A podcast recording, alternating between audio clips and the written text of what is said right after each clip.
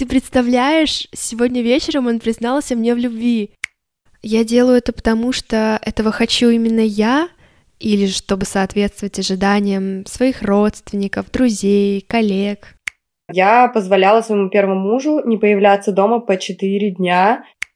Эта любовь такая вот больная на самом деле, она размывала все границы, и он переходил просто все возможное. О личных границах нужно говорить.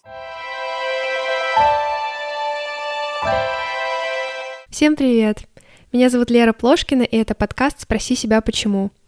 Подкаст о том, как я пытаюсь разобраться в себе и в окружающем мире с помощью психотерапии. Тема сегодняшнего выпуска — личные границы. Мы с вами разберемся, как они формируются и как понять, что они нарушены. Своим опытом по теме поделится наша гостья Катя Золотых. Катя — журналистка и выпускающая редактор журнала «Wanderlust». Давайте начнем. Знакомы ли вам такие ситуации? Первое. Дочь, тебе нужно поступать только в этот вуз и только на медицинский факультет. Другие варианты мы вообще не рассматриваем. Ну, мам, мы же даже не ходили на день открытых дверей в другие вузы. Откуда ты знаешь, что другие варианты мне не подойдут? Вторая. Маш, у меня к тебе просто бомбические новости. Ты представляешь, сегодня вечером он признался мне в любви, и мы гуляли в парке просто до полуночи. Лен, сейчас три часа ночи, а мне завтра в шесть на работу. Ну ладно, рассказывай. Третье. Вика, ну где ты ходишь весь вечер? Твой брат заболел, за ним нужен уход. Я много работаю, поэтому ты обязана приходить домой сразу после школы и ухаживать за ним. Мам, ну когда я буду общаться с друзьями, уделять время увлечениям? Эта ситуация явного нарушения личных границ. Если вы попадали в аналогичную, и было сложно понять, как реагировать, вы испытывали чувство дискомфорта, тревоги, подавленности, то этот выпуск будет очень полезен для вас.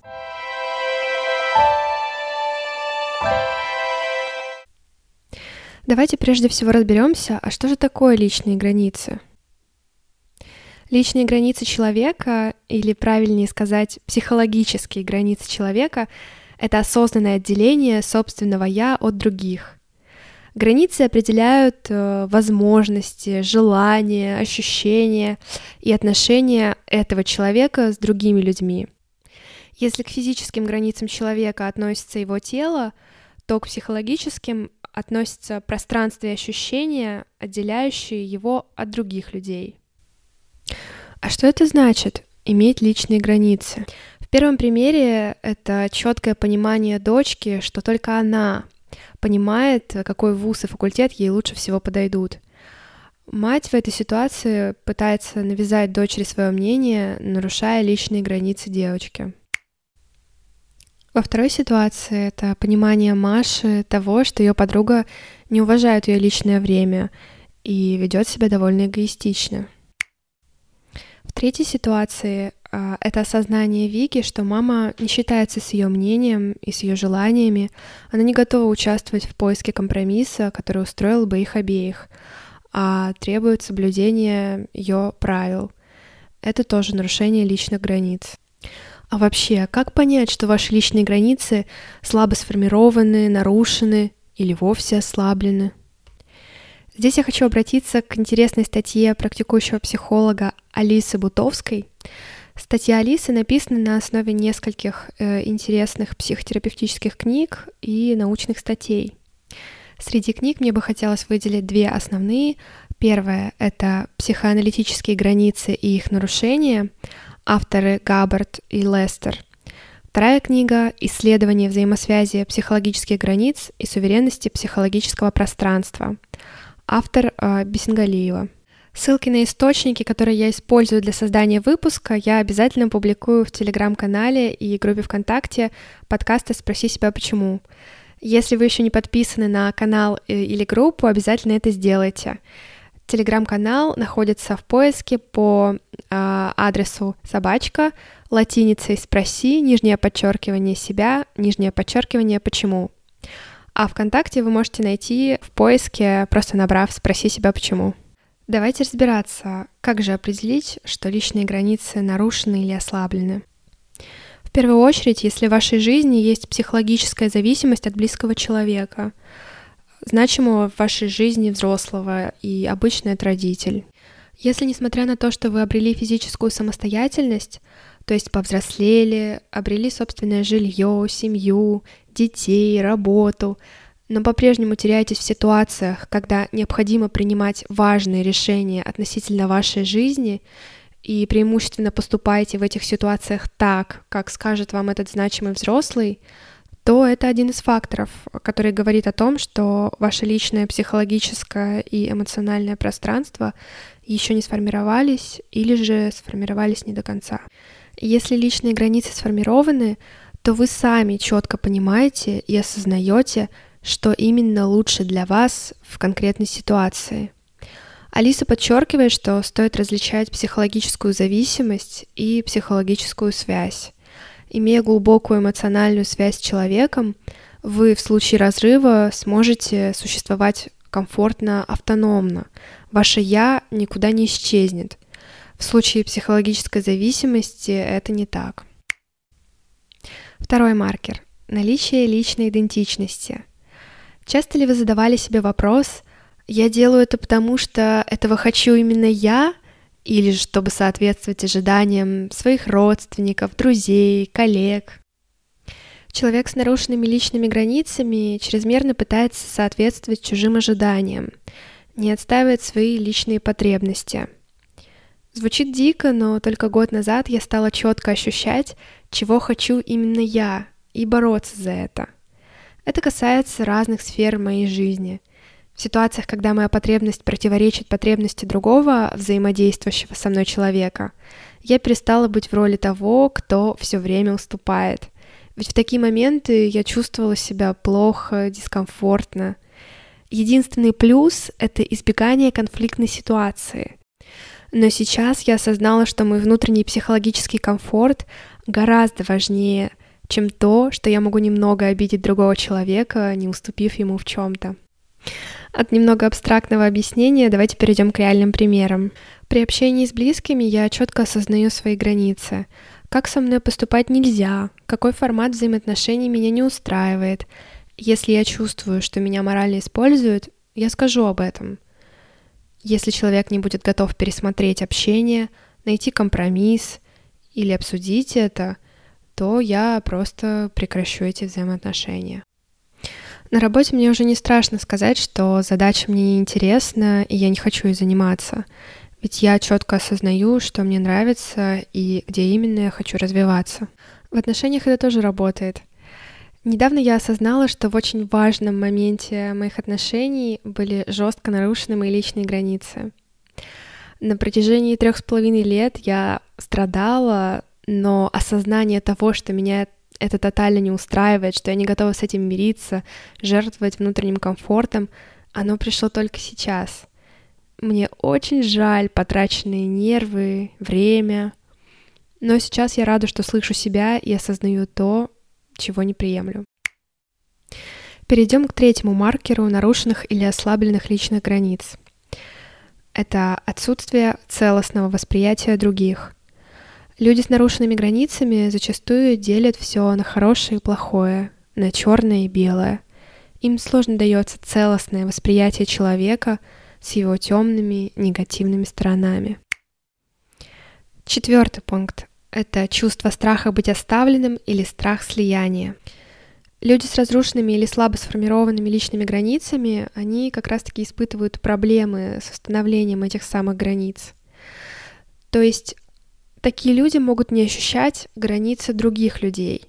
Например, э, под страхом быть брошенным и забытым человек начинает требовать к себе большего внимания, поддержки со стороны партнера и не давать ему личного времени и свободного пространства. Страх слияния — это немножко другое. Это когда человек э, боится близости, и поэтому он старается дистанцироваться от других, от своего партнера, опасаясь растворения и потерю личной идентичности. Следующий маркер — это накопленный гнев. При разрушенных психологических границах внутри личности накапливается много напряжения и раздражения. Одна из причин — это сдерживание эмоций.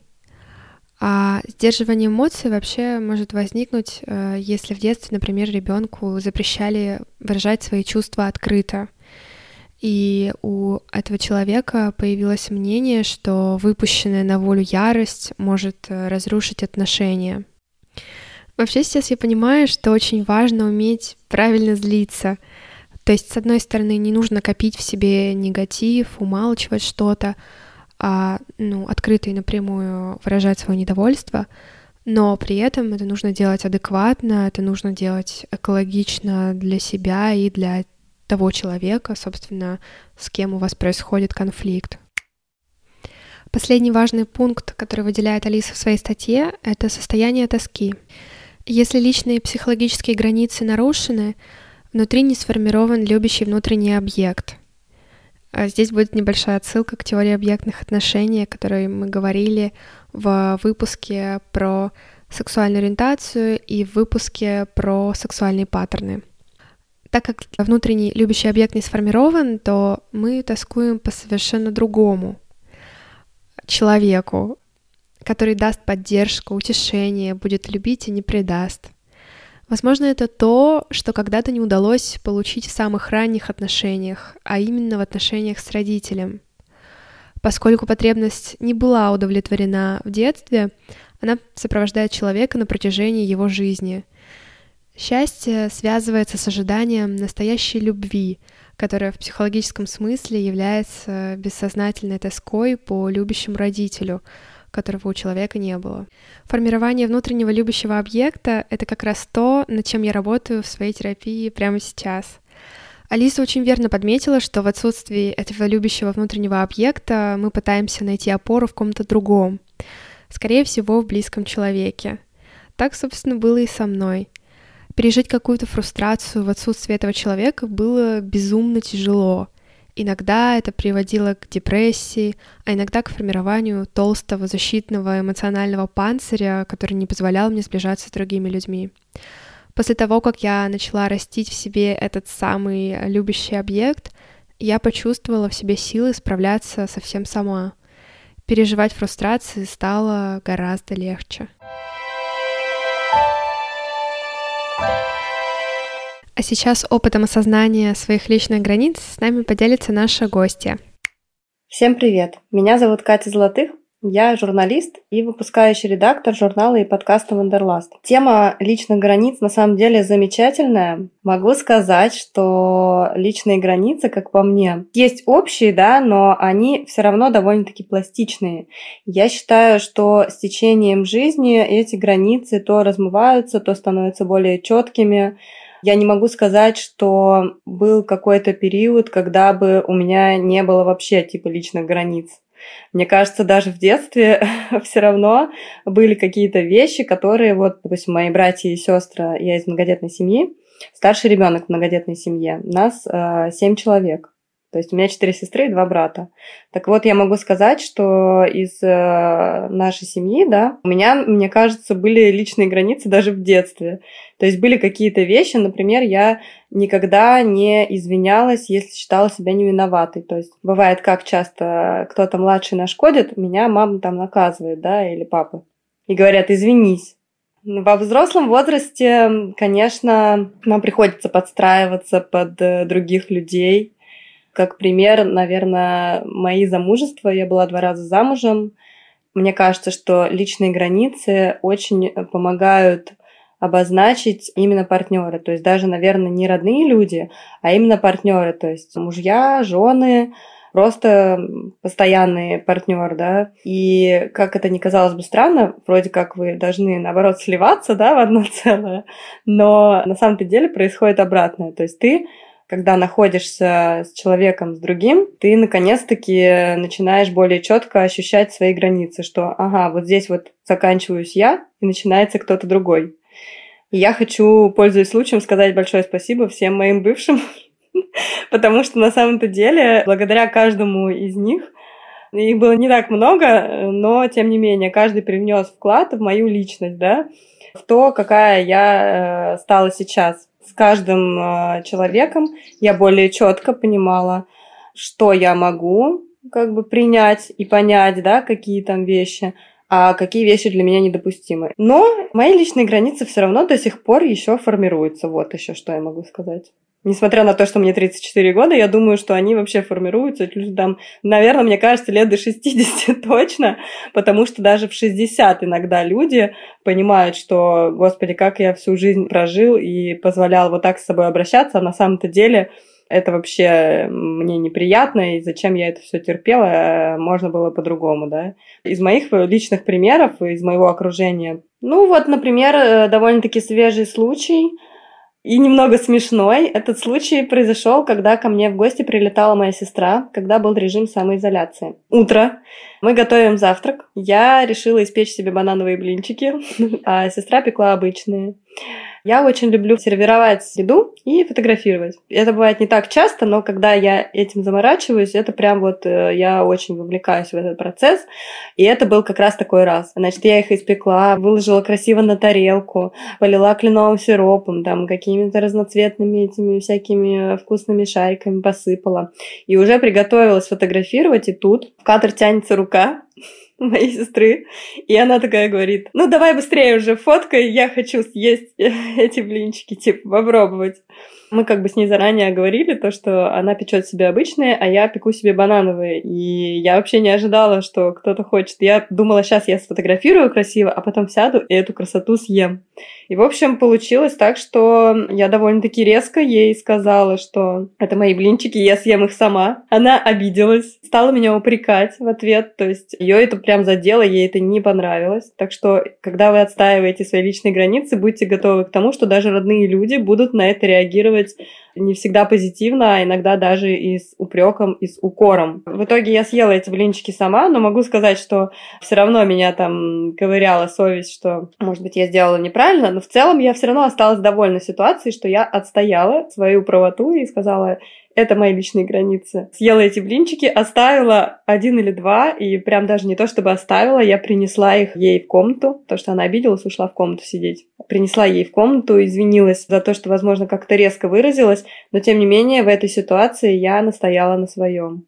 Я могу сказать, что чем лучше ты узнаешь себя, тем четче ты видишь свои границы. Мне кажется, что возраст в этом случае влияет. То есть, чем ты старше становишься, тем с большим количеством людей ты общаешься, ну, в моем случае, тем четче э, ты видишь границы. Если сравнить, допустим, мое первое замужество, я позволяла своему первому мужу не появляться дома по 4 дня, то есть, конечно, я ему говорила, что я недовольна, но тем не менее я не предпринимала никаких действий довольно долгое время. Он гулял, а я с маленьким ребенком находилась дома. Я его очень сильно любила. Эта любовь такая вот больная на самом деле, она размывала все границы, и он переходил просто все возможное. Я даже не считаю, что он особо сильно виноват в этом, потому что здесь ответственность э, на мне лежала тоже. Когда человек не говорит о своих личных границах, другие люди их не видят. Мы не телепаты, о личных границах нужно говорить. Можно сравнить меня сейчас. Конечно, я бы не стала оставаться в отношениях с мужчиной, сидеть и ждать, пока он там погуляет. И, конечно же, это были бы разговоры, если бы разговоры не возымели какого-либо действия. Я думаю, что результат был бы тот же самый, только он был намного быстрее. В завершение хочу поделиться тем, чем я занимаюсь. Я записываю тоже два подкаста. Один из них это подкаст Wanderlust а, называется «Шкала Бофорта». Он про трансформации, про то, какие перемены происходят в жизни людей. Герои у нас э, самые разнообразные, начиная от э, полицейского, который сейчас продюсер, заканчивая художником, который раньше был директором по маркетингу. А второй подкаст называется «Мама не любила». Этот подкаст для тех и про тех, у кого было непростое детство. Его мы ведем вместе с Китаван Джипаринзе. Она дипломированный психолог. Там мы рассматриваем и разбираем разные истории людей. Помогаем людям а, понять, что мама или папа, они любили просто по-своему, как умели. Спасибо большое за то, что пригласила меня в качестве гостя в твой подкаст, Лера. Ссылочки на подкасты Кати я оставлю в описании к выпуску. Теперь давайте копнем глубже и разберемся, как в психоанализе определяют личные границы и чем объясняют необходимость их формирования. О личных границах в психоанализе было много теорий. Границы изучали такие ученые, как, естественно, Фрейд, Пауль Федерн, Эрнест Хартман и другие. Подробно каждую теорию мы не будем с вами разбирать в этом выпуске, потому что, я думаю, вы заскучаете. Поэтому немного расскажу о тех э, теориях, которые зацепили лично меня. Я обращусь к книге Габбарда и Лестера «Психоаналитические границы и их нарушения». Это та книга, о которой мы с вами говорили немного ранее, на основе которой написана статья Алисы. Мы с вами разберем две теории. Первая — Пауля Федерна, вторая — Эрнеста Хартмана. Начнем с теории Федерна. Небольшая справка. Пауля Федерн — психиатр и психотерапевт. Родился в 1870 году. Он работал ассистентом психиатрической и неврологической клиники Вены. Входил в круг Зигмунда Фрейда. В 1936 году он эмигрировал сначала в Швейцарию, а затем в США. Активно разрабатывал психологию «я». В своей работе «Я как объект и субъект нарциссизма» вводит понятие границ. Федерн первый, кто предпринял попытку детальной разработки этого понятия. Федерн понимал «я» не как неизменную структуру, а как непрерывное психологическое переживание, и называл он это «чувство «я». Федерн считал, что целостное «я» может быть разделено на телесное и психическое, то есть представление о границах «я» относится как к психическим, так и к физическим границам.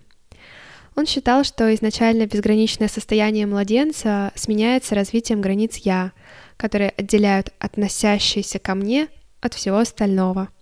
Когда элемент находится за пределами границы «я», то он воспринимается как реальный. Федерн считал, что границы «я» постоянно меняются. Он говорил о двух видах границ «я», Прежде чем я расскажу, о каких именно, дам немного вводных о структуре психики, введенной Зигмундом Фрейдом, чтобы дальше было понятно, о чем пойдет речь. Фрейд выделял три компоненты психики. Я, сверхя и оно. Оно — это вся сфера влечения человека. Влечение к жизни и смерти, сексуальное влечение, инстинкты. В оно все подчинено в основном принципу удовольствия — Сверх-я — это система моральных норм и запретов, которые формируются на основе социализации личности. И, наконец, я — это фильтр между внутренними побуждениями и моральными установками. Я регулирует взаимодействие между оно и сверх-я.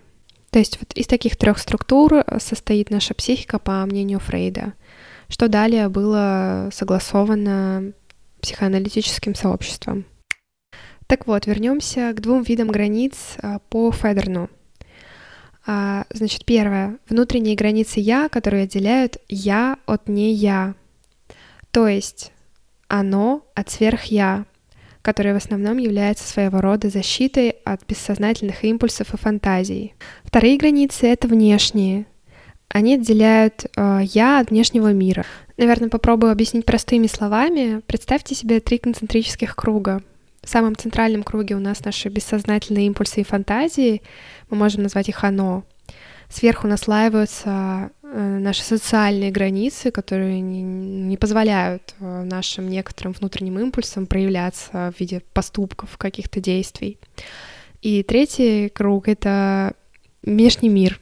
Так вот, внутренние границы, они как раз-таки отличают первый первый центральный круг от второго, то есть внутренние импульсы от социальных границ, а внешние границы отделяют совокупность внутренних импульсов и каких-то социальных норм от внешнего мира. Федерн считал, что при некоторых психических заболеваниях, например, шизофрении или тяжелых случаях регрессии, внешние и внутренние границы «я» ослабевают.